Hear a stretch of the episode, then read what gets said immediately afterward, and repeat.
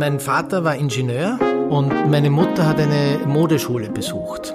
Und ich muss jetzt hier scheinbar mein Leben lang zwischen diesen zwei Welten vermitteln. Treffen sich Welten. Der Podcast der Klaus Tschira Stiftung. Zwei Gäste, zwei Welten. Und ich, Richard Fuchs, der sie zusammenbringt. Heute Informatikerin Katharina Zweig trifft Schriftsteller Marc Ellsberg. Das Thema, wie wir die digitale Transformation sozialer machen.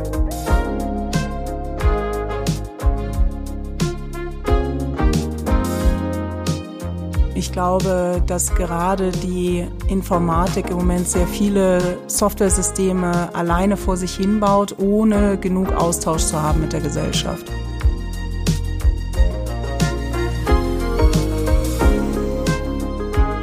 Digitalisierung ist erstmal nur ein Instrument von uns Menschen. Ist immer noch eine Funktion der Gesellschaft und nicht umgekehrt.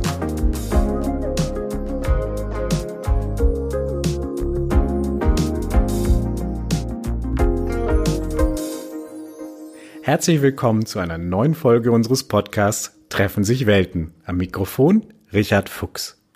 Wir sprechen über die digitale Transformation, wie sie unser Leben prägt und wie sie unsere Gegenwart bestimmt und wie sie vielleicht durch Quantensprünge bei künstlicher Intelligenz, KI und maschinellem Lernen zu dem bestimmenden Faktor für die Zukunft der Menschheit wird.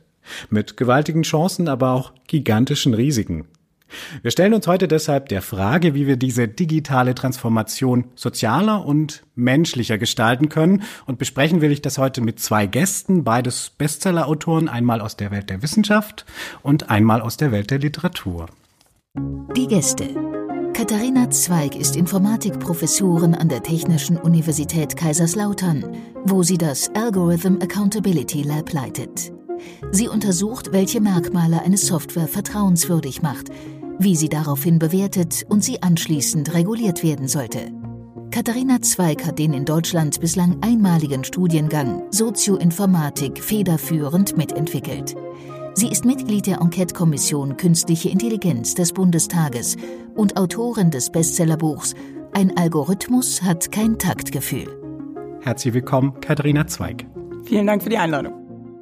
Marc Ellsberg ist ein österreichischer Bestsellerautor, bekannt durch Thriller wie Blackout, in dem er das Zukunftsszenario eines plötzlichen flächendeckenden Stromausfalls durchspielt.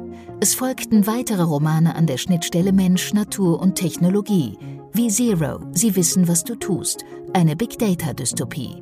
Sein aktueller Thriller Gier fragt, könnte unser kapitalistisches Wirtschaftssystem erfolgreicher sein, wenn nicht Konkurrenz, sondern Zusammenarbeit unser Handeln prägten. Herzlich willkommen, Marc Ellsberg. Ja, danke für die Einladung.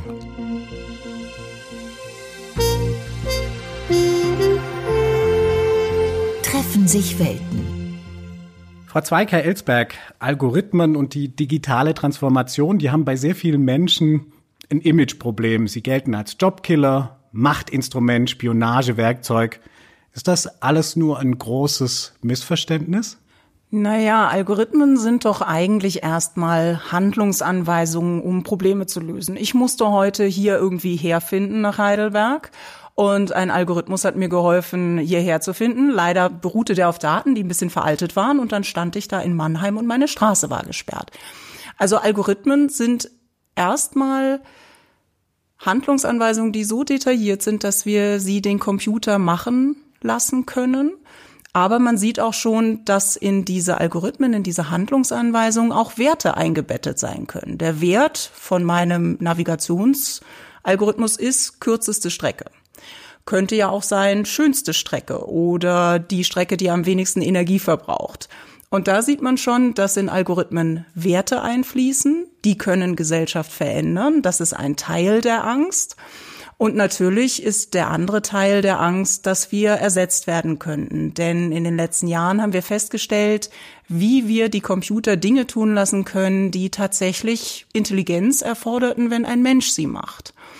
Und ich glaube, insgesamt ist jetzt eine Phase der Gestaltungsmöglichkeiten. Wie wir sie einsetzen, wann wir sie einsetzen, das ist immer noch uns überlassen und deswegen sollten wir weder ja, zu Tode betrübt sein, noch zu euphorisch sein. Es kommt jetzt drauf an, was wir daraus machen. Hm. Herr Etzberg, können Sie die Ängste nachvollziehen? Ich kann sie bis zu einem gewissen Grad nachvollziehen, eher aus einer historischen Betrachtung, vielleicht auch, wenn man überlegt, neue Technologien haben immer verschreckt und auch gewisse ähm, Ängste hervorgerufen bei einem bestimmten Teil der Bevölkerung. Zum Teil natürlich vor allem bei einem, einem Teil der Bevölkerung, der dadurch tatsächlich überflüssig wurde. Man denke an ähm, die Weber im 19. Jahrhundert als ein bekanntes Beispiel. Ich selber bin noch ähm, in meiner früheren Welt, in meinem früheren Berufsleben als Werber ähm, habe das sehr deutlich miterlebt. Einige meiner Kollegen im Textbereich waren gelernte Drucker und Setzer. Den Beruf gibt es quasi nicht mehr. Und in Wirklichkeit gibt es die Werbung, wie ich sie vor 30 Jahren gelebt und erlebt und gelernt habe, gibt es in der Form auch nicht mehr. Also ähm, da versteht man natürlich, dass da auf der einen Seite Ängste bestehen, aber auf der anderen Seite ähm, darf man nicht vergessen, und wir erleben es ja auch gerade in den letzten Jahrzehnten durch die Digitalisierung, was für ungeheure äh, Chancen sie auch bietet. Hm. Google hat ja sich jetzt vorgenommen, mich als Journalist zu ersetzen. Haben Sie als Schriftsteller Angst, ersetzt zu werden?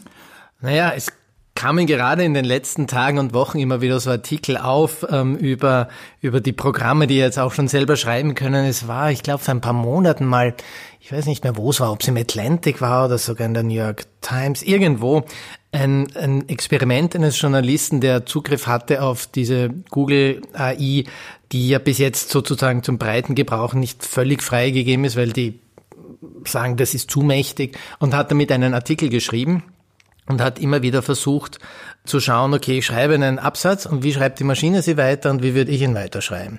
Und hat das dann auch so parallel hingestellt. Und was ich dabei zum Beispiel ganz interessant fand, dass die, ich, ich nenne es jetzt mal die Maschine einfachheitshalber, dass das, was, was die künstliche Intelligenz geschrieben hat, das war, das war für mich als Autor immer das, was ich mir gedacht habe, ja, das ist jetzt vorhersehbar, was man erwarten würde, dass jemand schreibt. Und der Autor hat ja aber immer parallel selber gleich weitergeschrieben und das ist ein ganz guter Autor, der originelle Gedanken hat und der hat andere Dinge geschrieben, als die ähm, KI geschrieben hat, weil er eben nochmal anders denkt, wobei nicht auszuschließen ist, wenn die KI mitlernt über solche Texte, dass sie das in ein, zwei Jahren auch kann, ähm, hier etwas origineller zu sein.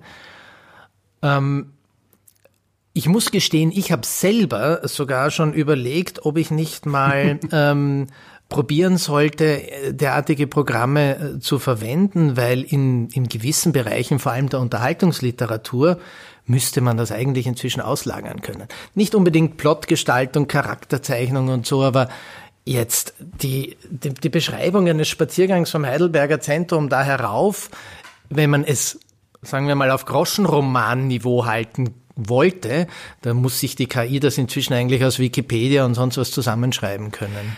Ich glaube, dass äh, die KI wie andere Technologien vorher auch, sie wird die Massenprodukte sehr günstig machen, die bisher hoch äh, mittelpreisigen Produkte erreichbar für eine größere Masse und eine neue Art von Luxusprodukt erzeugen. Das ist das, was Technologie bisher getan hat. Und ja, da fallen eben Arbeitsplätze unten raus, aber netto wird es wahrscheinlich bei der gleichen Menge von Arbeitsplätzen bleiben. Also da bin ich eigentlich relativ optimistisch. Also das heißt, was kriegen wir? Ich krieg vielleicht meine Lokalzeitung, die die Texte dann wirklich schön für unser kleines Fleckchen, da 100.000 Leute oder vielleicht sogar nur für mein Dörfchen aufbereitet, sodass das Freude macht zu lesen, sodass das nicht mehr die Gemeindesekretärin macht. Und äh, jeder kriegt von seinem Fußballverein die Ergebnisse in einem schönen, interessanten, spannenden Ton geschrieben. Und vielleicht leisten wir uns dann aber auch Journalisten, die uns die großen Stories liefern, die jetzt mal wirklich in die Corona-Geschichte reingehen und uns das so erzählen, wie wir das brauchen. Oder vielleicht gibt es dann ganz individuelle Textbeiträge, die wir uns äh, bestellen können. Also ich glaube, den, den, den Ellsberg, den werden wir nicht kriegen, weil die Maschine, die Methoden, die wir im Moment haben, die kann nur lernen, was Menschen bisher getan haben und dazu braucht sie große Mengen von Daten und deswegen sind sie eben auf das Groschenroman-Niveau heruntergegangen. Da haben wir viel.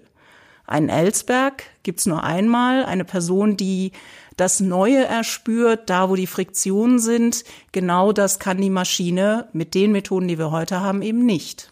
Obwohl unfreiwillige Komik, ne, das kann die schon. Unfreiwillige Komik vielleicht, also ich, ich bin auch, was meine Form der Arbeit und auch ähm, andere Formen von guter Kreation, nenne ich es jetzt mal, ob man das jetzt künstlerische oder auch in anderen kreativen Bereichen ähm, betrifft, bin ich auch relativ optimistisch, dass das so schnell nicht ähm, ersetzbar ist. Eben in dieser billigen Massenproduktion, glaub, ich könnte mir vorstellen, dass wir wirklich so Groschenroman-Niveau ähm, wird es in ein paar Jahren geben. Die Problematik, die ich dann eher sehe, ist, wenn das wirklich mal so en masse automatisiert ähm, produziert werden kann, wer soll denn das alles noch lesen? Wenn ich eine AI ähm, 100.000 Romane am Tag schreiben lassen kann. Also das können ja dann nur andere AIs lesen. Von Algorithmen, künstlicher Intelligenz und uns. Also davon, dass jetzt wirklich die Maschine der Akteur ist und dass man sagt, die Maschine hat das gemacht, davon sind wir, glaube ich, noch weit entfernt. Aber natürlich sehen wir das als Werbetrick die ganze Zeit. Frau Zweig, helfen Sie uns vielleicht noch kurz. Wir haben vorhin festgehalten, Algorithmen sind Handlungsanweisungen für Computer. Geben Sie uns mal, was unterscheidet jetzt die künstliche Intelligenz vom Algorithmus, dass wir da nochmal auf dem Stand sind? Also der Algorithmus ist eine Handlungsanweisung, von der ich nachweisen kann, dass sie tatsächlich das bestmögliche Resultat herausbringt. Also wenn ich meinem Auto sage, bitte berechne mir den kürzesten Weg von Kaiserslautern nach Heidelberg, dann kriege ich auch garantiert den kürzesten Weg. Ganz oft können wir das nicht erreichen. Ganz oft gibt es keine Handlungsanweisung, die uns garantiert, dass wir die bestmögliche Lösung finden, sondern nur sogenannte Heuristiken. So, das maschinelle Lernen, das, was im Moment die großen Sprünge in der Entwicklung verursacht hat, das gehört mehr zu dieser letzteren Kategorie. Das heißt, das sind Verfahren, mit denen man Lösungen findet, die aber nicht notwendigerweise optimal sind. Ich illustriere das mal an einem Beispiel. Wenn Sie mal in so einem Maislabyrinth waren und da herauskommen wollen, dann gibt es die rechte Handregel. Das heißt, Sie gehen mit der rechten Hand an die Hecke oder an, an den Mais und bewegen sich immer an diesen äh, Maiskolben rechts herum entlang. Und wenn das Labyrinth eine bestimmte Form hat, dann werden Sie auf jeden Fall einen Weg nach draußen finden, aber vermutlich nicht den kürzesten. Und das ist der große Unterschied zwischen einem Algorithmus und einer Heuristik. Und in diesem maschinellen Lernen geben wir dem Computer einen sehr, sehr großen Haufen an Daten und sagen, hier schau mal, da sind ganz viele Menschen, die haben ganz viele Eigenschaften und ich will wissen, ob die nachher das neueste Buch vom Herrn Ellsberg gekauft haben oder nicht. Find mir doch mal heraus, welche Eigenschaften eher dazu führen, dass der neue Ellsberg gekauft wird und welche nicht dazu führen und welche vielleicht so Wechselwähler sind. Ne? Und bei den Wechselwählern, da machen wir dann Werbung. Und bei diesen Haufen von Daten, da sind Muster drin. Ja, wir haben vorhin schon ein bisschen vorgeplaudert. Ja? Männer mögen gerne den Ellsberg, ich mag den auch. Aber vielleicht ist es eine gute Idee, bei Männern ein bisschen mehr Werbung zu machen, damit die den Ellsberg auch wirklich kaufen, damit die überhaupt sehen, dass der, dass der draußen ist. Das sind aber alles nur statistische Muster. Es gilt also nicht für jeden Mann, nicht für jede Frau, nicht für jeden 35-Jährigen, nicht für jeden 42-Jährigen. Und damit können die großen Gewinne heutzutage in der KI schon gemacht werden, weil es da draußen sehr viele Datensets gibt, in denen solche Muster ziemlich gut zu erkennen sind, wenn man die Geduld hat, das alles durchzugucken. Und wir als Menschen können natürlich so riesige Datenhaufen nicht nach beliebig vielen Mustern durchsuchen. Deswegen ist der Computer da. Schneller, besser und zuverlässiger. Aber wenn es darum geht, abzuweichen von Mustern und was Neues zu machen, das kann er dann eben nicht. Hm. Aber ich habe es richtig verstanden, die künstliche Intelligenz ist noch ein Tick intelligenter als der Algorithmus, oder kann man das so nicht sagen? Hm, also aus einer informatischen Sicht heraus ähm, ist die Heuristik nie so gut wie ein Algorithmus. Okay. Bei einem Algorithmus kann ich Ihnen mathematisch beweisen, dass das tut. Sie können sich darauf verlassen. Ja. Die Heuristik, die findet irgendwelche Muster da drin, aber unter Umständen sind es nicht die aussagekräftigsten. Unter Umständen ist es mehr ein Rauschen in den Daten, wo es so aussieht, als würden, weiß ich nicht, rothaarige Frauen mit grünen Augen dieses Buch jetzt mehr mögen als andere. Aber eigentlich war das nur ein Zufall, weil drei Personen mehr das Buch gekauft haben. Also es ist mehr zum Brainstormen super, weil dann habe ich nochmal einen Hinweis, wo ich irgendwie drüber nachdenken kann. Na, es ist überall da super, wo man, es gibt wirklich Probleme, wo es keine Algorithmen für gibt. Also zum Beispiel bei der Übersetzung. Übersetzung von einer Sprache in die andere, da hat man jahrzehntelang versucht, das regelbasiert zu machen, hat versucht, äh, Wörterbücher aufzubauen, hat ähm, Wortwendungen übersetzt, hat Regeln aufgebaut der Grammatik. Und tatsächlich sind wir Menschen viel zu kreativ im Umgang mit Sprache. Und maschinelles Lernen ist vollständig anders vorgegangen. Das hat sich Texte genommen, die natürlicherweise in zwei Sprachen vorliegen, insbesondere das Europäische Parlament ist davon ein großer Produzent, und hat dann nur geguckt, welche Wortgruppen sehr oft in beiden Sprachen beieinander auftauchen. Und nimmt dann an, okay, wenn diese fünf Wörter immer mit diesen sechs Wörtern in der anderen Sprache gemeinsam auftauchen, ist das wohl eine Möglichkeit, diese fünf Wörter in der einen Sprache durch diese sechs Wörter in der anderen Sprache zu ersetzen.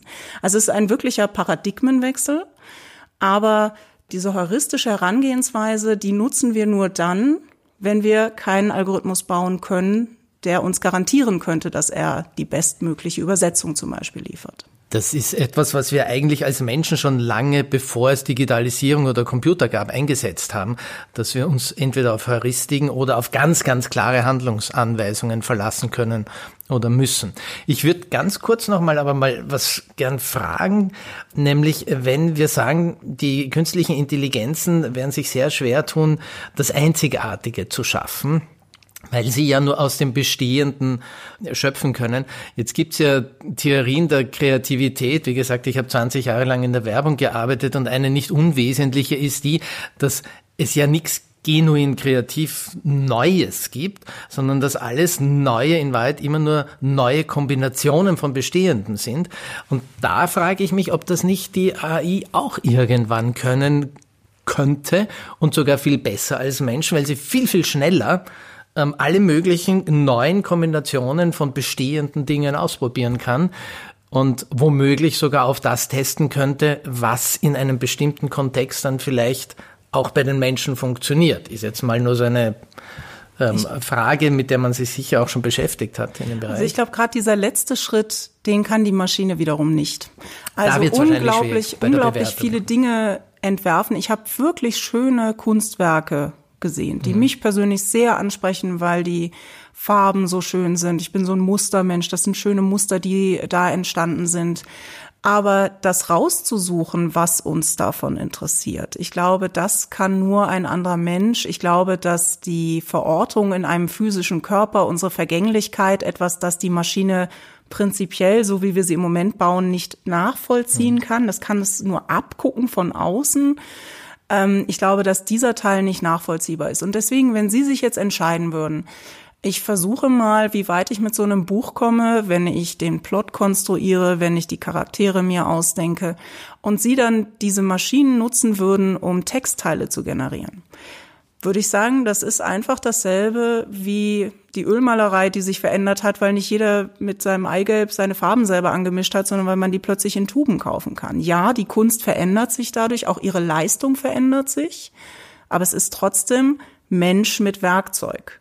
Ja, ja. Also davon, dass jetzt wirklich die die Maschine der Akteur ist und dass man sagt, die Maschine hat das gemacht. Davon sind wir, glaube ich, noch weit entfernt. Aber natürlich sehen wir das als Werbetrick die ganze Zeit. Ich glaube auch, wir sind da noch ein Stück davon entfernt, aber, aber rein konzeptuell, zumindest wenn man dieses Konzept der Kreativität, dass es nur eine neue Kombination von Bestehenden ist, dann denke ich, müsste es eigentlich funktionieren können. Das ist jetzt ein sehr marketinggetriebener Ansatz natürlich. Und vielleicht stimmt es, vielleicht ist, ist die größte Herausforderung dann ähm, herauszufinden, was funktioniert da draußen, dass man das am Ende doch den Menschen überlassen wird müssen. Ich fürchte, es wird neue Luxusprodukte geben. Also ich glaube, es wird zum Beispiel bei Versicherungen gibt's die Chatbot-Variante und es gibt die, du kriegst einen echten Mitarbeiter von der von der ersten Anruf an. Echt? Die habe ich noch nie gekriegt. Ja, und äh, äh, ich glaube, es wird eben wieder wertgeschätzt werden, wenn ein Ölgemälde tatsächlich von einem Menschen in vielen Arbeitsstunden gemalt wurde, weil wir das eben wertschätzen, dass dieser Mensch ein endliches Leben hat und davon 100 Stunden, 200 Stunden diesem Gemälde gewidmet hat.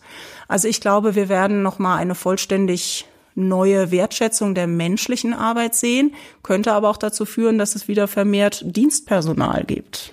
Ob wir das dann wohl mit uns machen lassen? Hm. Wie sozial ist eigentlich die aktuelle digitale Transformation, wie wir sie erleben?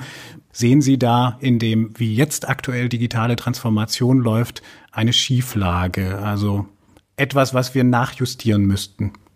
Naja, das Problem ist natürlich, die digitale Transformation, die gibt es ja gar nicht. Da ist ja nicht eine zentrale Steuerung, die das irgendwie regelt, sondern da sind viele Personen mit unterschiedlichen Ideen und Gedanken. Jetzt glaube ich schon, dass also die, die Informatiker, die haben viel, viel Gutes. Ich glaube, es gibt keine andere wissenschaftliche Community, die so viel verschenkt wie Informatiker. Aber ich glaube, auch Informatiker sind wir, wir, wir begeben uns gerne mit Technik. Das heißt, wir ersinnen erstmal technische Lösungen, auch für soziale Probleme. Das ist sicherlich ein Community-Problem. Ähm, zum Beispiel frage ich mich immer, warum gibt es jetzt niemanden, der den autonomen Rollstuhl erfindet, sondern nur das autonome Auto? Ja, das fände ich doch mal eine, eine schöne andere Geschichte. Ähm, dann ist es natürlich so, dass viele der Projekte, die sehr idealistisch gestartet sind. Wenn man sich anguckt, wie Google gestartet ist, äh, vielleicht weniger Facebook, aber auch, und es dann natürlich äh, den enormen Druck der Investoren gab, dass jetzt irgendwie diese Gelder wieder reinkommen müssen, die da investiert wurden, und es eben noch keine Regulierungen gab, dann passiert es eben schnell, dass Daten zu einer Ware werden, wo sie es nicht hätten werden sollen. Und wie gesagt, das liegt schon auch so ein bisschen an dem Community-Gedanken, dass manche Informatiker das Gefühl haben, Privacy, das Privatsphäre, das war mal so eine vorübergehende Idee, das war ja ganz nett, aber das war eigentlich Unsinn. Und ich habe auch einen Kollegen, mit dem ich mich immer wieder freundschaftlich darüber streite, ob nicht ähm, Maschinen die besseren Menschen sind. Und wenn man so aufwächst oder auch ja, im Studium immer wieder sieht, Maschinen können etwas optimieren, was wir Menschen nicht können. Wenn man ein Informatiker ist und sieht, da gibt es jetzt plötzlich Maschinen, die erklären mir, wie Menschen funktionieren, besser als ich das vorher verstanden habe, dann kann man schon auf die Idee kommen, es wäre doch besser, wenn das nur noch Maschinen machen. Und ich glaube, hier brauchen wir den Dialog mit der Gesellschaft. Die Gesellschaft hat jetzt wirklich lange nebenbei gestanden und gedacht, das ist alles Magie. Das verstehe ich ja sowieso nicht. Und es wurde nicht genug mitgestaltet. Das ist auch schwierig bei diesen großen transatlantischen Firmen. Da können wir zwar jetzt auch nicht viel machen, aber die KI wird näher an uns heranrücken. Sie wird, also Personen werden versuchen, KI-Systeme in Schulen zu etablieren, in den Firmen, äh, in der Verwaltung. Und da müssen wir ein bisschen wacher sein. Da müssen wir mitgestalten, denn sonst kriegen wir eine zweite Welle von Technologie, die wir eigentlich nicht haben wollen.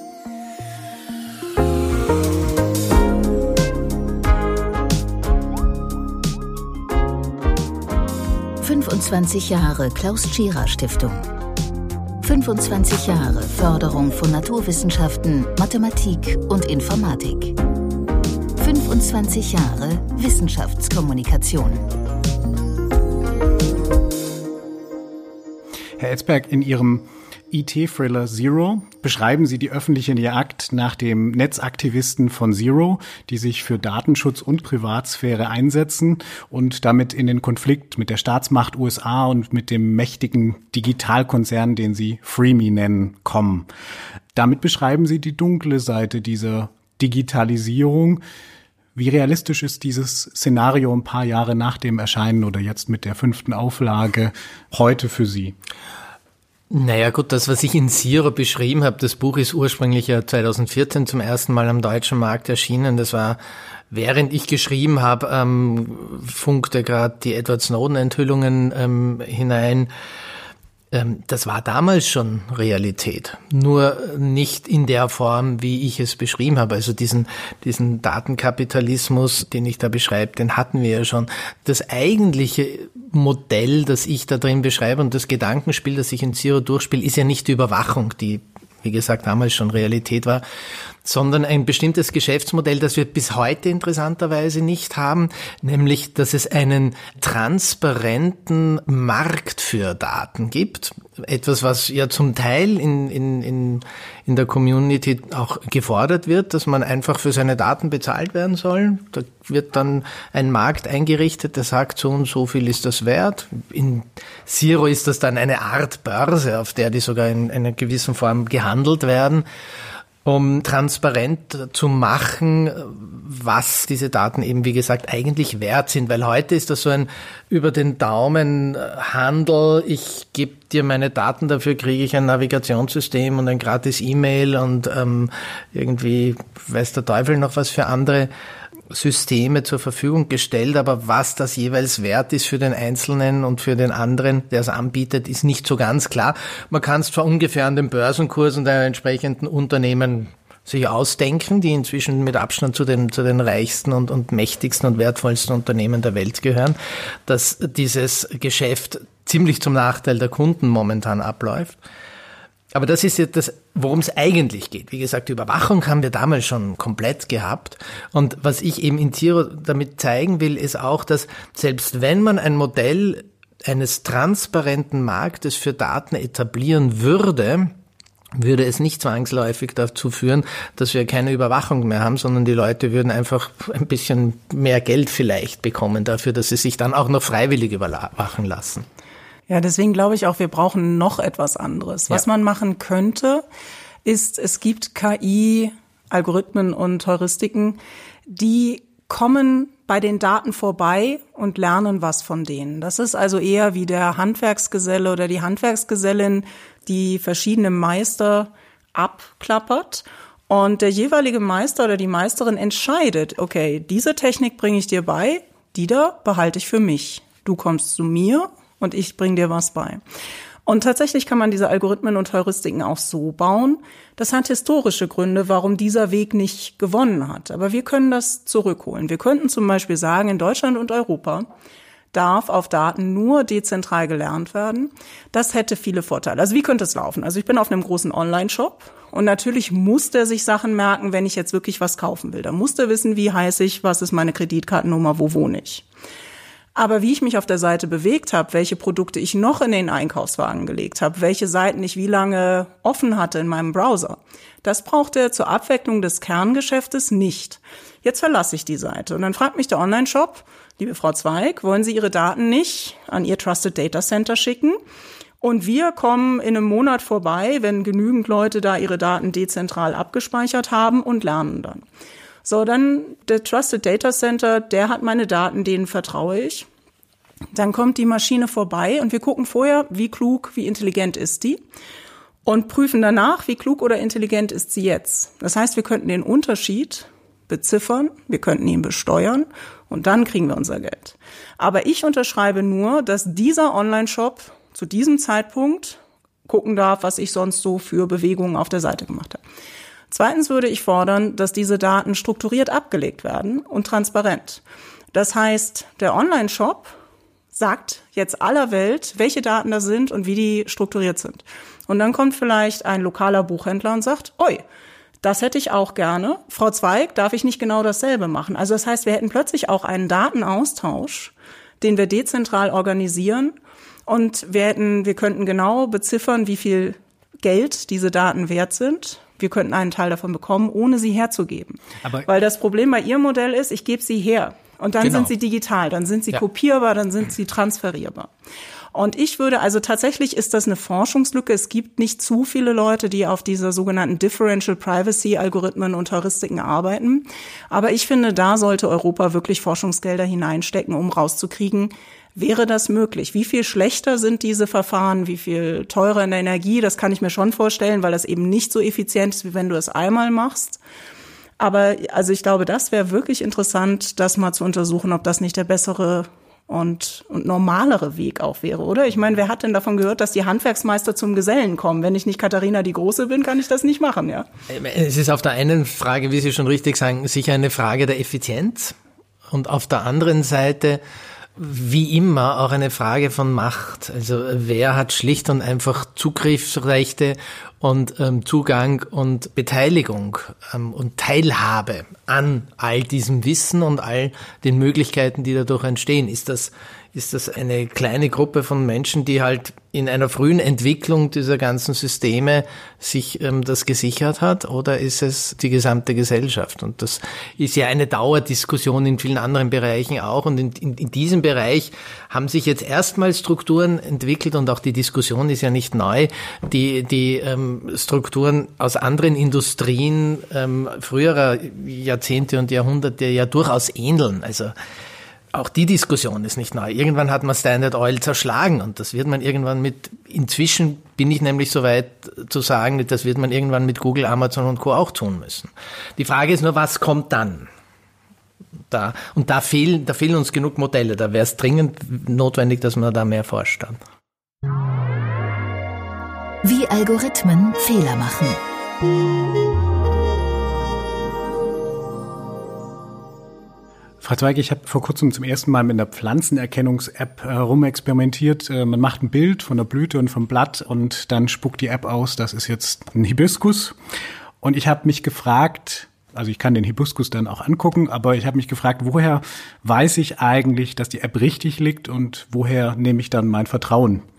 Und ich würde Sie gern, Herr Elsberg, danach fragen, wie das mit dem Vertrauen bei Ihnen aussieht. Ja, wir hatten so ein lustiges Viech im Garten, so was weißes, puscheliges, ziemlich klein, habe ich ein Foto von gemacht und dann hat auch jemand gesagt, naja, ich habe halt Bilderkennungssuche gemacht, das ist ein australischer Marienkäfer. Was habe ich gemacht, um das zu verifizieren? Ich habe australischer Marienkäfer gegoogelt und siehe da, die Bilder sehen doch erschreckend ähnlich aus. Also ich meine, das Verifizieren ist an dieser Stelle einfach. Das Verifizieren ist dann nicht einfach, wenn es um solche komplexen Fragen geht wie, dieser Mensch, der gerade vor mir vor Gericht steht, wird er innerhalb der nächsten zwei Jahre wieder eine gewalttätige Straftat begehen oder nicht? Wie verifizieren Sie das? Und das sind die Probleme, um die wir uns kümmern. Das sind die algorithmischen Entscheidungssysteme, die wir für hochbrisant halten. Die werden tatsächlich in den USA vor Gericht eingesetzt. Und wenn ich Ihnen erzähle, ähm, dass die Richterinnen und Richter nachher nur noch eine Kategorisierung in drei Stufen bekommen. Diese Person hat ein sehr hohes Risiko, ein mittleres Risiko oder ein geringes Risiko. Das für Gewalttaten das Label Hochrisiko aber nur bedeutet, dass von 100 Personen, die dieses Label bekommen, 20 eine Gewalttat verüben. Das wissen die Richterinnen und Richter nicht. Das haben wir in Interviews mit unserem Kooperationspartner Herrn Wenzelburger herausbekommen. Und das sind die Sachen, die mich sehr viel mehr beschäftigen als der große Spaß im Garten Pflanzen und oder Tiere erkennen zu können. Gut, die Frage des Vertrauens ist bei diesen Dingen tatsächlich eine wahnsinnig wichtige und deswegen entsteht ja auch, glaube ich, so viel Misstrauen ähm, gegenüber dieser Technologien. Vertrauen äh, wird ja auf verschiedene Arten und Weise gewonnen. Erstens mal äh, durch langjährige Beziehungen zum Beispiel.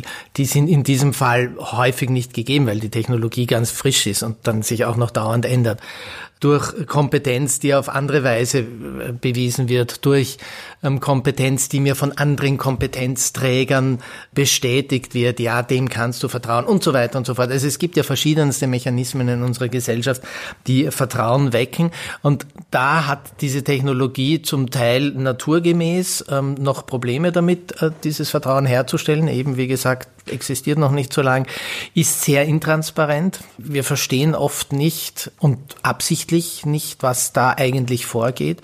Ich habe das ja in Zero schon thematisiert und dann später auch noch in der Taschenbuchausgabe gibt es ja noch ein Essay, das noch ein bisschen was draufsetzt, das ich ja sehr interessant fand, dass es schon vor Jahren ein Urteil in Deutschland gab, dass man nicht in den Algorithmus hineinschauen darf, wie die Schufa ähm, Kredite bewertet oder Kreditwürdigkeit bewertet. Man darf zwar wissen, welche Daten eingespielt werden und man darf auch das Ergebnis erfahren, aber was dazwischen in dieser Blackbox passiert, das ist Betriebsgeheimnis. Ähm, während also diese Unternehmen mich komplett durchleuchten dürfen, darf ich ähm, das Unternehmen nicht komplett durchleuchten. Also ein, hier wieder mal ein, ein großes Ungleichgewicht von gesellschaftlicher Macht, in dem Fall Unternehmen gegen einzelnes Individuum. Und das führt natürlich nicht dazu, dass ähm, das Vertrauen geschaffen wird in diese Technologien. Wie gesagt, aber auf der anderen Seite merken wir natürlich, und da hier fassen wir ja dann auch immer sehr viel Vertrauen, wenn wir nach und nach die Dinge ja aus Bequemlichkeit vor allem und auch weil sie uns ja wirklich nützen, ähm, gut verwenden können und merken, ja, okay, es funktioniert, es funktioniert, es funktioniert. Also wer alt genug ist, kennt Navigationssysteme vor 20 Jahren in Autos, denen hast du nicht wirklich vertrauen können.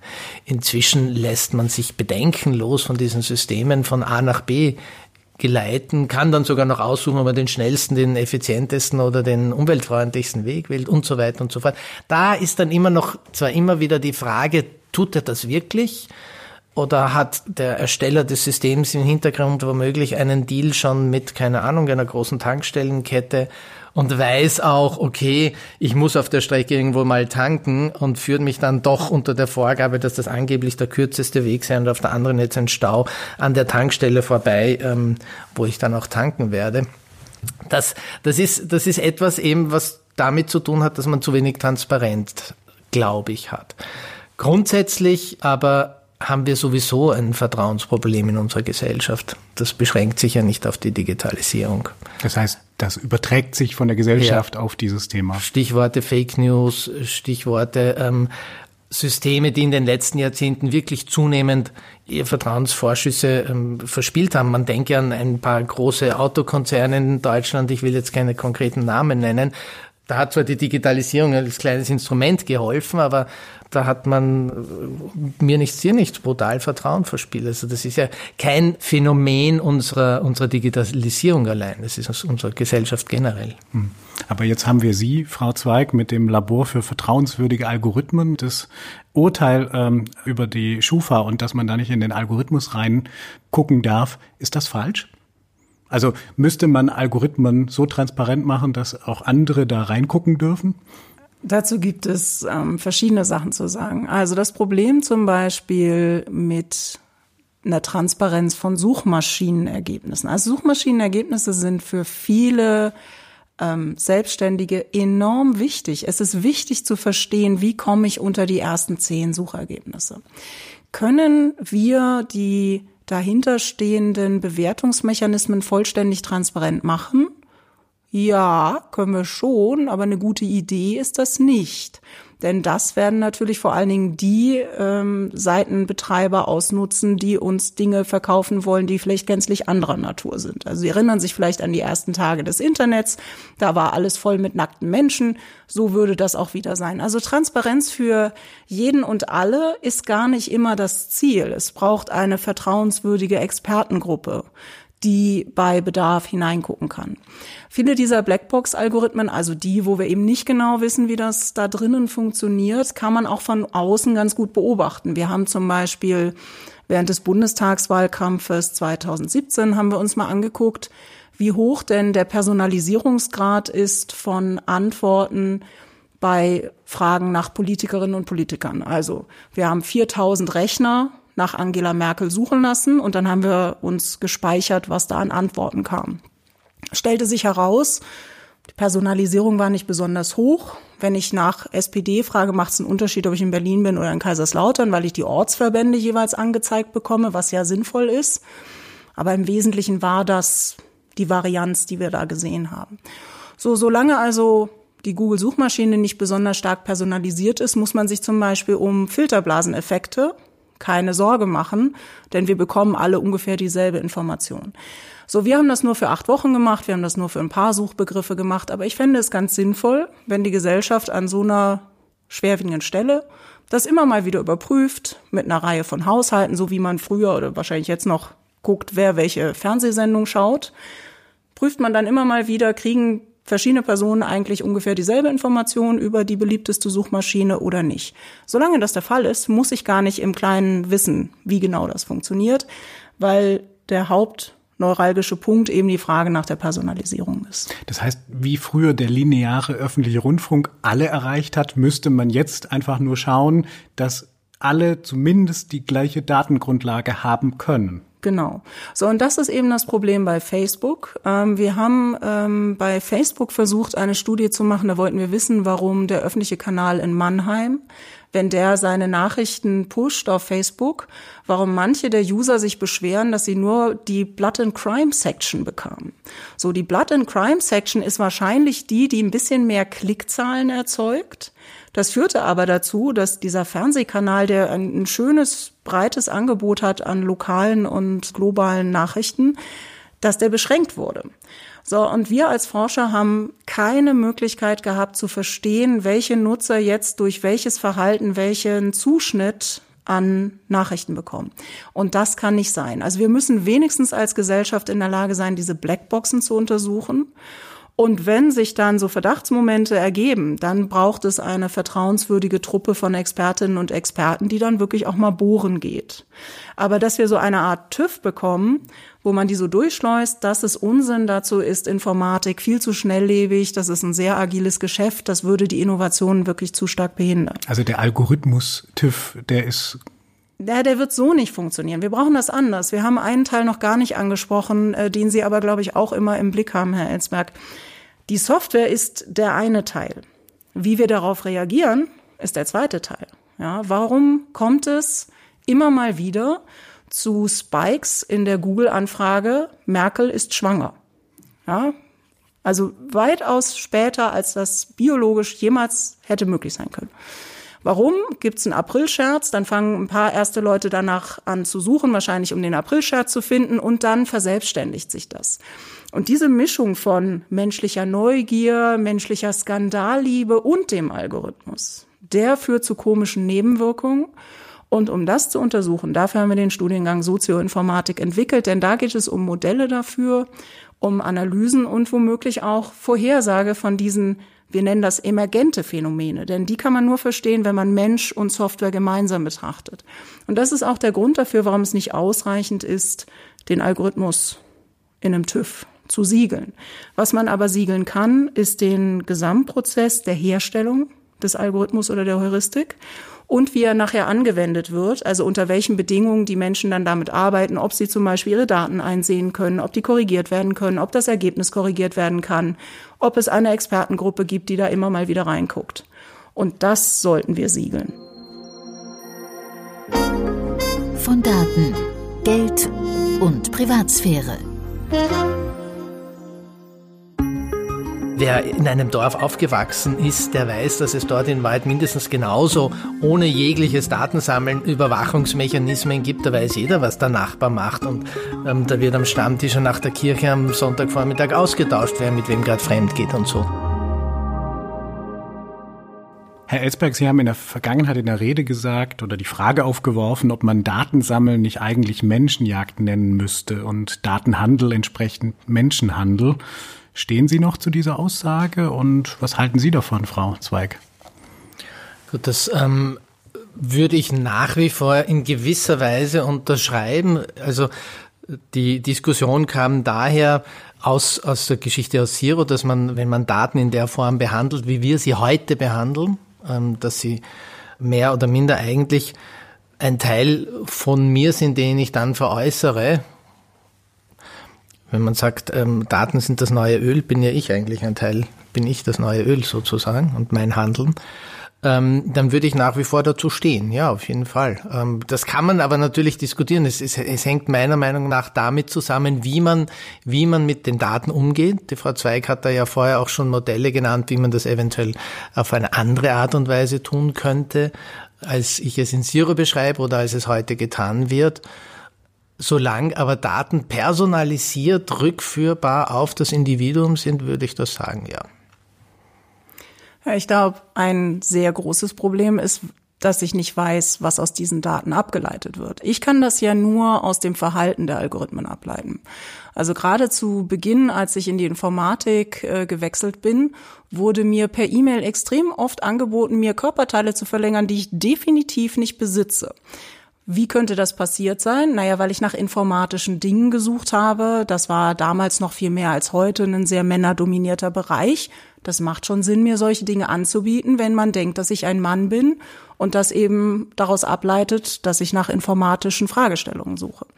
Vor ein paar Jahren war eine liebe Verwandte von mir krebskrank und brauchte einen Rollator, während ich selber schwanger war. Und dann habe ich für sie nach dem Rollator gesucht. Und so drei Jahre später bekam ich dann eine Werbeanzeige für einen schroffen und dreisten Rollator. Wie ist das passiert? naja, das ist wirklich leicht, also einer Frau abzulesen, dass sie schwanger ist. Die sucht natürlich nach ganz vielen Sachen. Wie groß ist das Baby jetzt und so? Also das ist einfach. Dass ich so um die 40 bin, ist wahrscheinlich auch abzuleiten. Ähm, der Rollator war aber nicht für mich. Aber natürlich, wenn mein Kind jetzt drei ist, möchte ich mit dem schroff und dreist über Feld und Wiese und Stein. So, und das ist eigentlich das Problem. Also natürlich ist das auch ein Problem, wenn jemand meine Daten hat. Aber das wirkliche Problem ist, wenn daraus irgendein Kram abgeleitet wird. Und im Internet kann man alles kaufen. Man kann kaufen, ist diese Person wahrscheinlich schwarz, weiß, wo kommt die her, wie alt ist die, welche Kultur und ob diese Zahlen noch irgendeinen Bezug zur Wirklichkeit haben. Das kann niemand mehr verifizieren. Also der Käufer kann es auch nicht. Darauf basierend wird dann Werbung geschaltet oder irgendetwas anderes, was Geld bringt. Und solange es der Unterschied in dem, was man was man damit verkaufen kann, groß genug ist, um das Geld zu rechtfertigen, was man für diese vielleicht völlig sinnlose, sehr falsche Kennzahl bezahlt hat, wird sie verkauft.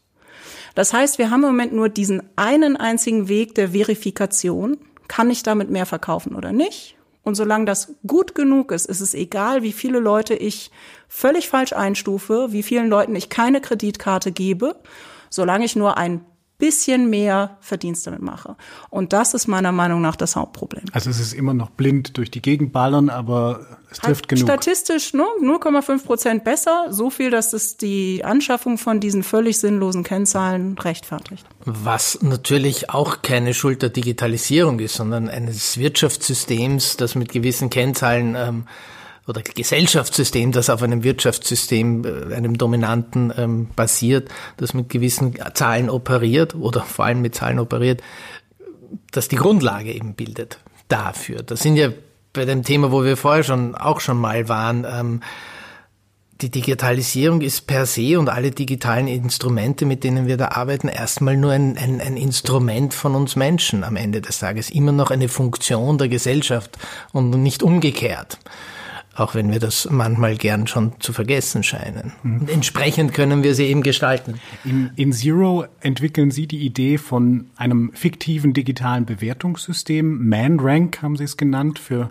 für Menschen, also der Digitalkonzern FreeMe rankt dort Menschen nach ihrem Datenwert. Das gleiche erleben wir heute in China, äh, längst Realität, das China Citizen Score-System, eine Technologie, die Bürger ständig daran erinnern soll, dass sie sich doch gefälligst positiv verhalten. Ähm, kriegen wir sowas auch? Wir kriegen das über andere Mechanismen. Das ist das, was Herr Ellsberg vorhin gesagt hat. Ich glaube, vom Staat würden wir das auf eine lange Sicht nicht akzeptieren. Aber ich kenne Personen, die haben sich eine kleine Blackbox unter das Auto anbringen lassen ähm, und bekommen damit äh, den besseren Autoversicherungstarif.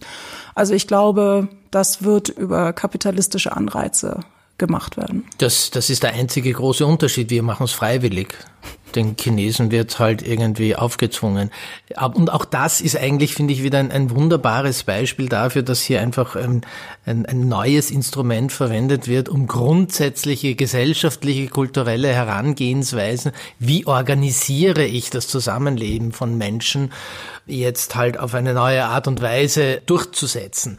Aber die Idee, eine Gesellschaft stärker kontrollieren zu wollen durch eine kleine Entität wie die Partei oder so, oder bei uns durch ein demokratisches System, die bestand vorher schon, hatte auch davor schon gewisse soziale Mechanismen und auch ähm, das, was wir zum Teil erleben und deswegen funktionieren ja viele digitale Instrumente auch, haben wir ja auch ohne Digitalisierung schon vorher gehabt. Ähm, wer in einem Dorf aufgewachsen ist, der weiß, dass es dort in Wahrheit mindestens genauso ohne jegliches Datensammeln Überwachungsmechanismen gibt. Da weiß jeder, was der Nachbar macht und ähm, da wird am Stammtisch und nach der Kirche am Sonntagvormittag ausgetauscht, wer mit wem gerade fremd geht und so. Also es ist ja nicht so, dass das neu wäre durch die Digitalisierung, auch in unseren Gesellschaften, dass es soziale Kontrollmechanismen gibt. Die Frage ist, in welcher Form kann man sich darüber austauschen und welcher Teil der Bevölkerung hat, und hier sind wir wieder bei der Machtfrage, Teilhabe an diesem Austausch, hat Möglichkeiten des Einflusses darauf etc. Es gibt ja häufig im Alltag so den dahingesagten Satz, sollen Sie doch meine Daten sammeln, ich habe ja nichts zu verbergen. Ja, was halten Sie von derlei Aussagen aus der Sicht eines Schriftstellers und aus der Sicht einer Wissenschaftlerin? Ja, dann würde ich den Menschen mal bitten, als erstes sofort seine Hosen runterzulassen und mir als nächstes sein Gehalt zu sagen. Und dann schauen wir, ob er, ähm, wie viel er nicht zu verbergen hat. Und dann frage ich ihn vielleicht noch nach seinen letzten Affären. Naja, das zweite Problem ist ja immer, kann die Maschine wirklich entscheiden, wer unschuldig ist und wer nicht. Und da setzt das Problem an. Wir sehen das doch jetzt ganz gut bei den Corona-Tests. Die Corona-Tests sind ziemlich spezifisch. Das heißt, die schaffen es ganz gut, die Leute, die wirklich krank sind, auch zu identifizieren. Aber sie haben auch eine gewisse Falsch-Positiv-Rate. Das heißt, eine gewisse Anzahl von Personen, die eigentlich nicht krank sind. Da denkt der Test, ja, da ist was. Das ist nicht so schlimm in Deutschland, weil dann geht man eben in Quarantäne, man kriegt seinen Lohn fortgezahlt. Aber es gibt eben fast keinen Test, der hundertprozentig ist. So, und wenn man das jetzt mal durchrechnet, dann sieht man ganz schnell, es gibt so viel mehr Unschuldige als Schuldige für fast alles, was spannend ist. Ja, also wenn wir Terroristen treffen wollen, dann gibt es glücklicherweise relativ wenige davon und die meisten von uns sind keine. Die allermeisten von uns sind keine. Wenn wir da jetzt einen Test hätten, der 99 Prozent hinkriegt, aber 80 Millionen Deutsche sind keine Terroristen und ein Prozent davon wird von dem Algorithmus fälschlich als Terrorist gelabelt, ja, dann kann man sich das unschuldig eben auch schenken. Ähm, es gab tatsächlich, vor kurzem ging das durch die Presse, da wurde gesagt, hey, mit Algorithmen können wir jetzt Depressive entdecken. Zu 70 Prozent entdecken wir depressive Menschen. Ja, leider hatte der eine Falschpositivrate von 50 Prozent. Ne? Also wenn wir da wieder die Rechnung machen, ungefähr 10 Prozent aller Menschen in Deutschland sind depressiv, die erkennen wir zu 70 Prozent und von dem Rest, dann sind das so ungefähr 70 Millionen, denken wir 35 Millionen sind auch depressiv. Das hilft uns nichts.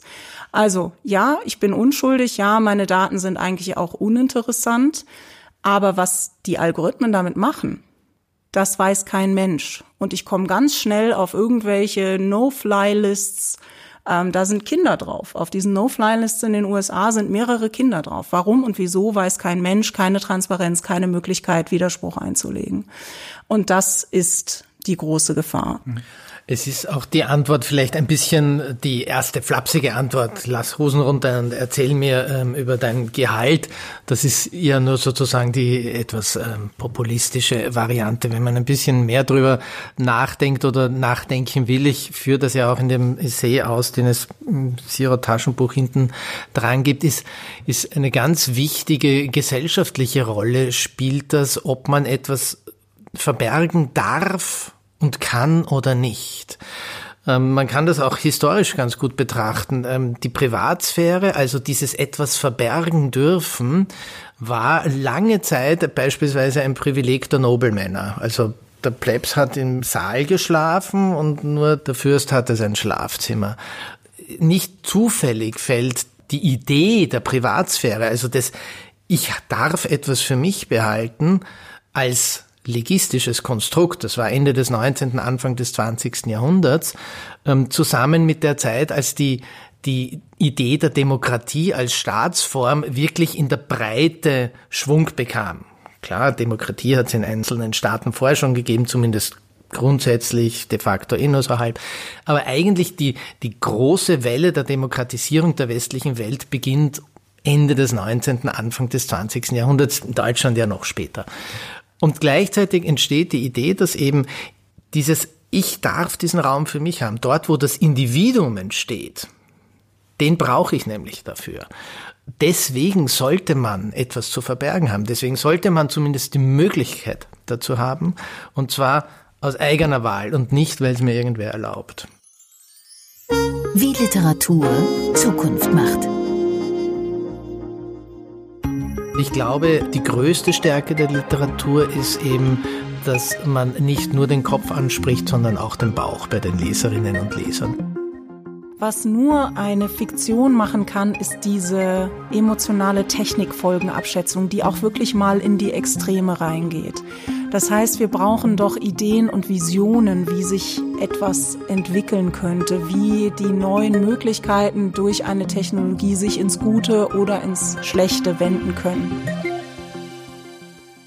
Herr Elsberg, Sie sind bekannt dafür, in Wissenschaftsthrillern regelmäßig die Gesellschaft kollabieren zu lassen. Ist das für Sie als Schriftsteller eine Last oder eine Lust, äh, sich über sowas Gedanken zu machen, was alles schieflaufen könnte? Naja, um ehrlich zu sein, ist es eher eine Lust. Gebe ich ganz offen zu.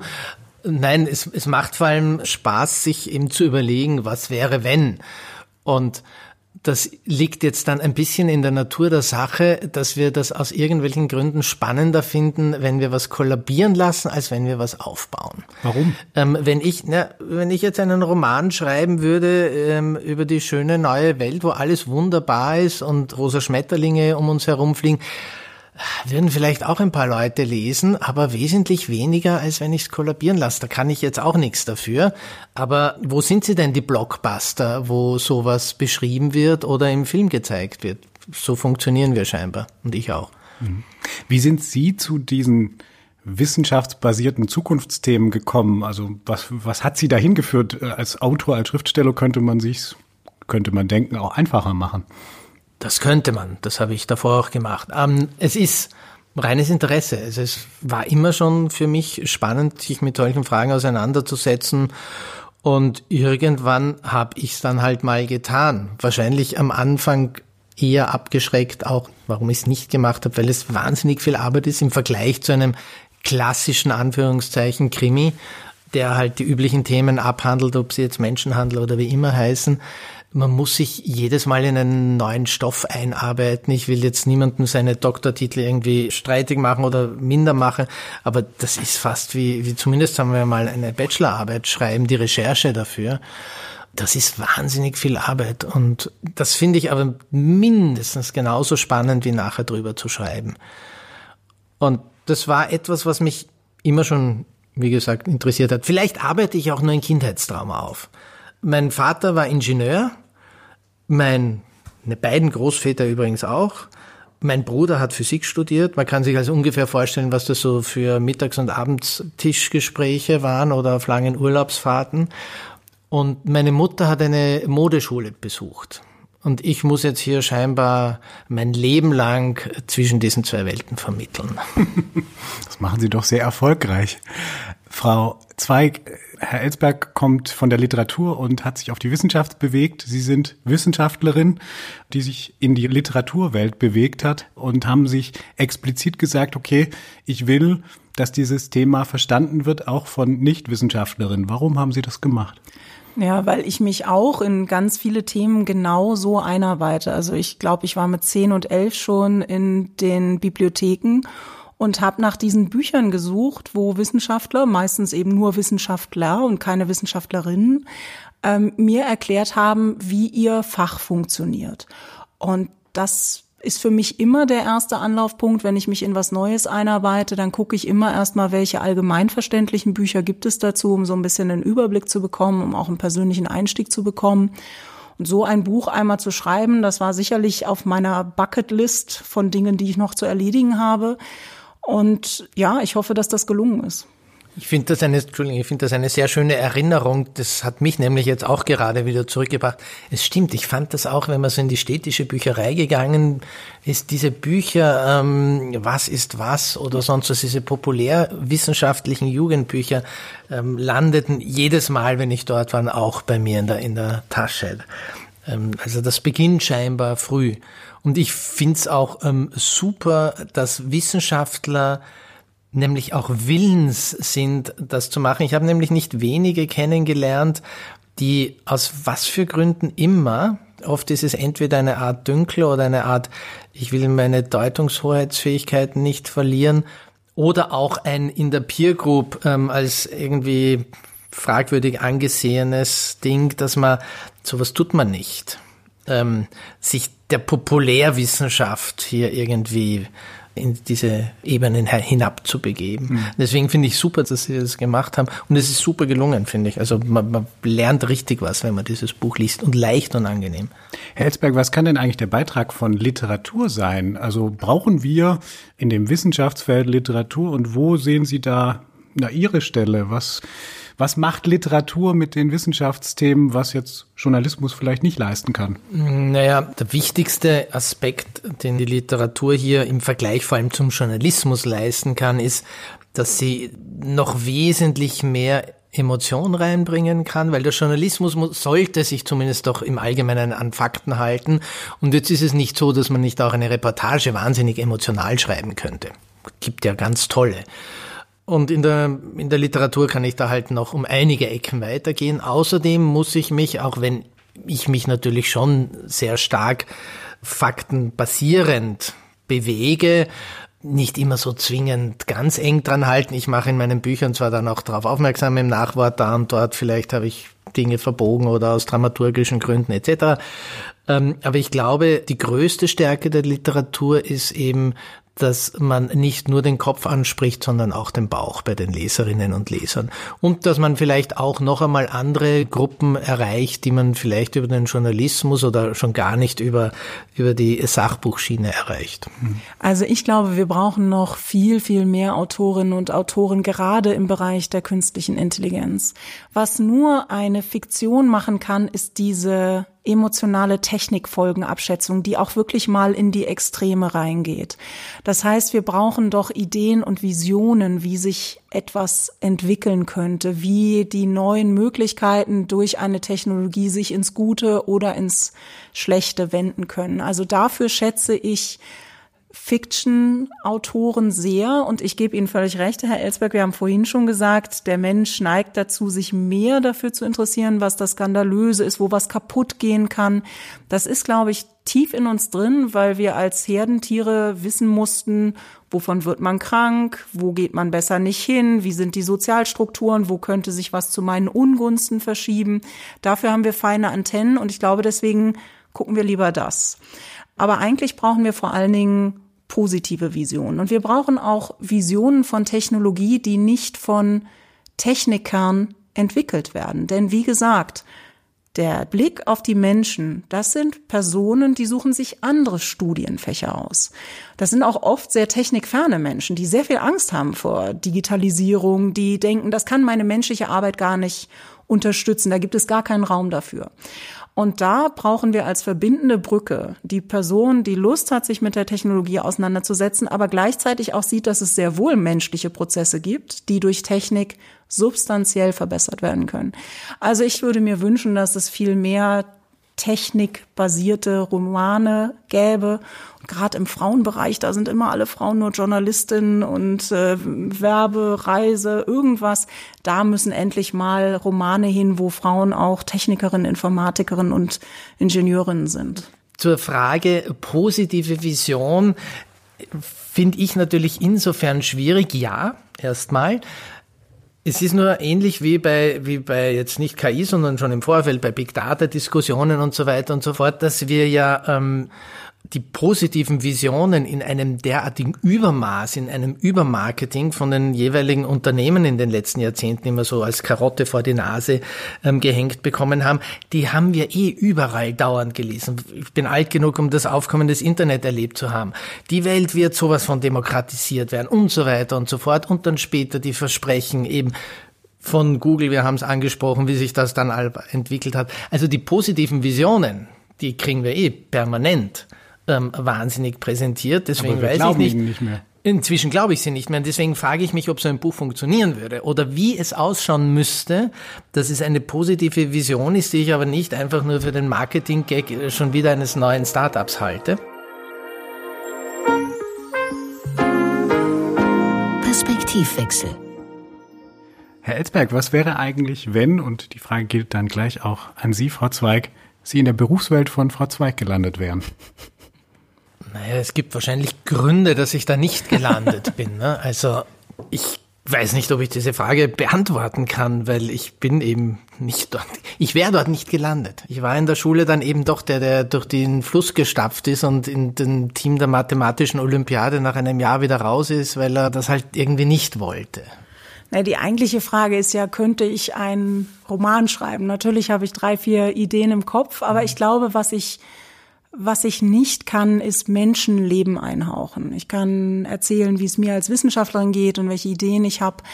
Aber was ich äh, sehr bewundere, ist auf der einen Seite diese Themenauswahl, dass man sagt, das ist etwas, daran kristallisiert sich etwas, da passiert etwas, das macht Spaß, das sich jetzt bis zum Ende auszudenken und dann den Personen wirklich Leben einzuhauchen, so dass die glaubwürdig sind. Und das muss man studieren. Dazu muss man viel draußen sein, viel Kontakt mit Menschen haben. Und ich bin der Grübler, ja. Ich lese sehr gerne sehr viel. Ich ähm, ziehe mich zurück und versuche zu verstehen, wie Anreizstrukturen sind, welche Menschen wie darauf abstrakt reagieren. Aber ich habe nicht genug Kontakt mit Menschen tagtäglich, um, um die gut mit Leben zu füllen. Also und die hat, der Autor, die hat der Autor ja auch nicht, weil der sitzt den ganzen Tag zu Hause und schreibt. Ich dachte, Sie sitzen den ganzen Tag im Café und schreiben. Also ja, tatsächlich habe so, ich meine so stellt Bücher, man sich das Autorenleben ne, ich, vor. Ne, ich habe meine Bücher tatsächlich im Café geschrieben, besonders hier in Heidelberg und auch sehr gerne. Weil zu Hause die Kinder getobt haben und man ja, keine Ruhe und wenn man dann nicht aufsteht und anfängt, ja. die Fenster zu putzen aus lauter Verzweiflung, sondern dann doch lieber noch die Seite zu Ende schreibt. Nee, also vielleicht nochmal, um die Frage zu versuchen, doch zu beantworten. Es ist tatsächlich so, glaube ich, dass ich in dieser Welt nicht landen könnte, aus, aus dem simplen Grund, dass ich für gewisse Dinge nicht genug Disziplin habe. Ich habe zwei Studien begonnen, die ich nicht beendet habe, weil ich immer ähm, nebenbei gearbeitet habe und dann die Arbeit interessanter gefunden habe und ähm, meine Herangehensweise dann häufiger die war, dass dann arbeitet man ein paar Jahre in einer Agentur und dann hat man plötzlich dazwischen, also damals in Werbeagenturen, dann habe ich dazwischen mal ein paar Monate nichts gemacht und andere Dinge ausprobiert. Das erste Mal ist daraus eine, eine Kolumne in einer Zeitung entstanden, eine satirische Art Mischung aus Cartoon und, und, und ein paar Jahre später sind daraus dann eben die Bücher entstanden aus so einer Auszeit Zeit, aber ich bewundere immer Wissenschaftler, die ihr Leben einem Projekt verschreiben können, das womöglich über Jahre hinweg geht, womöglich über Jahrzehnte da in diesem Labor stehen und wieder eine Pipette da hineintauchen oder wieder einen Code schreiben und nicht wissen, ob das jetzt ihnen in drei Jahren ein Ergebnis bringt, geschweige denn in 20 Jahren einen Nobelpreis, sondern die wollen es wissen, die wollen es wissen, die wollen es wissen, die wollen. Und dafür habe ich, glaube ich, schlicht und einfach nicht den Nerv. Deswegen, ich käme in diese Welt nie hinein. Mhm. Was braucht man in Ihrer Welt, um in Ihrem Beruf glücklich zu werden? Ah, das ist eine gute Frage. Was ist denn mein Beruf? Wissenschaftlerin. Ah, Wissenschaftlerin, ja. Da. Data Scientist, Algorithmikerin. Äh, Sie ja, haben viele du? Berufe. Da wird's nämlich schon schwierig, ja. Politikberatung und so. Da brauchst du ganz andere Sachen als, okay. als Wissenschaftlerin. Also ich glaube tatsächlich mit diesem forschenden Geist, da wirst du entweder geboren oder du wirst es nicht. Also dieses, ich will das aber verstehen. Also zum Beispiel bin ich in Physik vollständig verzweifelt, weil diese Formeln einfach immer so um die Ecke kamen. Ähm, jetzt lese ich gerade ein Buch, Plato and the Nerd. Ich liebe es so sehr. Ähm, und da erklärt mir ein Ingenieur, ja, dass diese Formeln, das sind nur Modelle, die sind nicht die Natur. Das kannst du nicht verstehen, sondern da hat jemand mal gesagt, das ist jetzt gut genug, um zu beschreiben, was da mit Strom passiert, mit Elektrizität passiert. Also ich glaube, dieser Forschergeist, dieses wirklich verstehen wollen und da auch wirklich Schmerzen auf sich zu nehmen. Meine Güte, ich sitze seit fünf Jahren an einem Algorithmus für ein Problem. An einer Stelle komme ich nicht weiter, aber ich weiß, ich habe 25 verschiedene Versionen ausprobiert, die ich kenne, wie man dieses Problem anfassen kann. Ich bin nicht fertig, aber ich kann es auch nicht loslassen. Ich glaube, das ist das, was Sie meinten, ne? dass man so, so sich ja. festbeißt an einem Problem und das will ich einfach noch hinkriegen.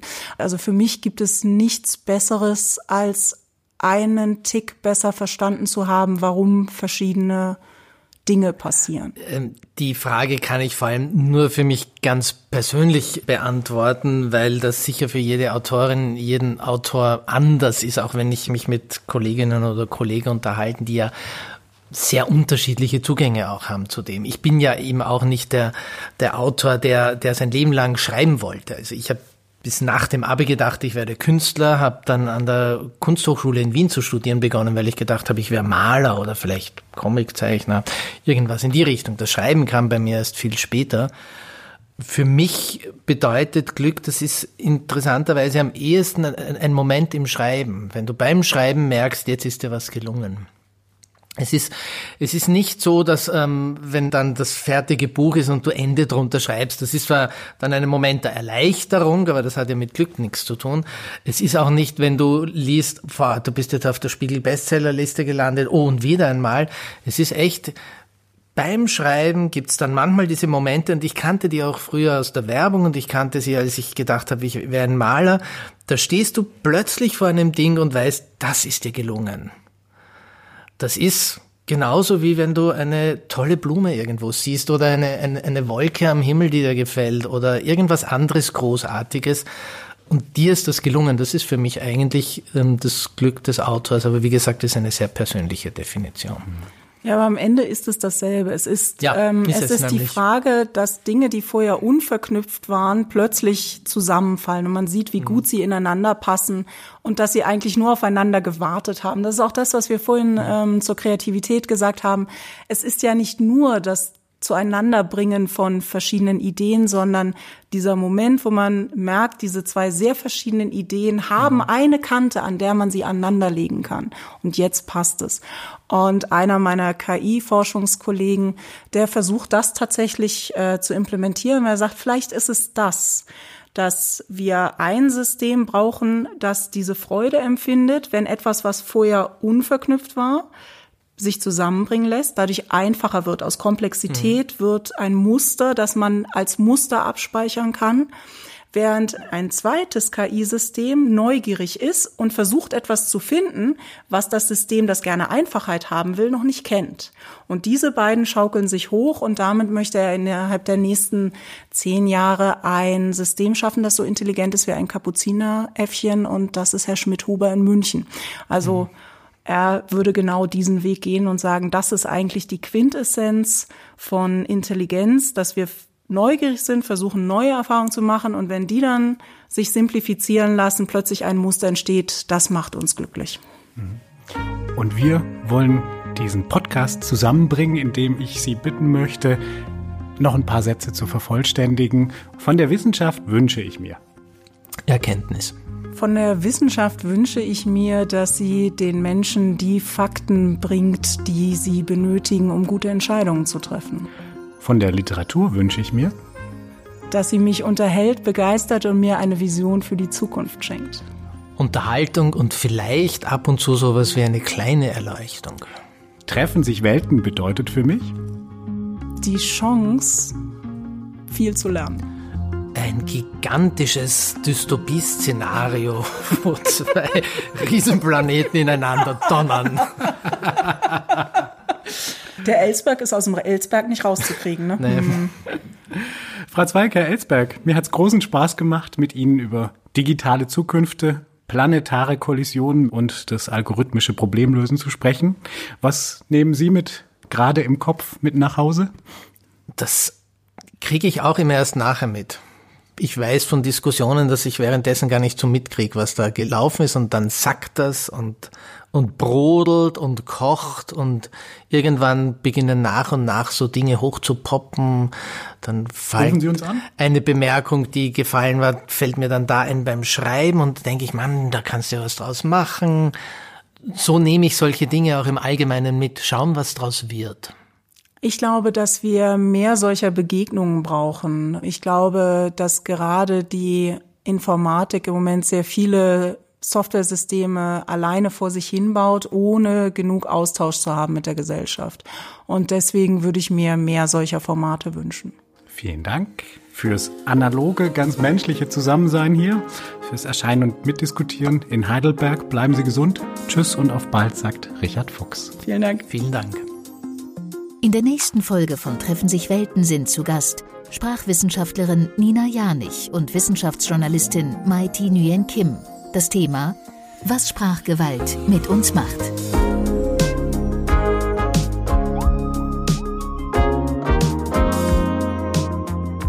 Treffen sich Welten.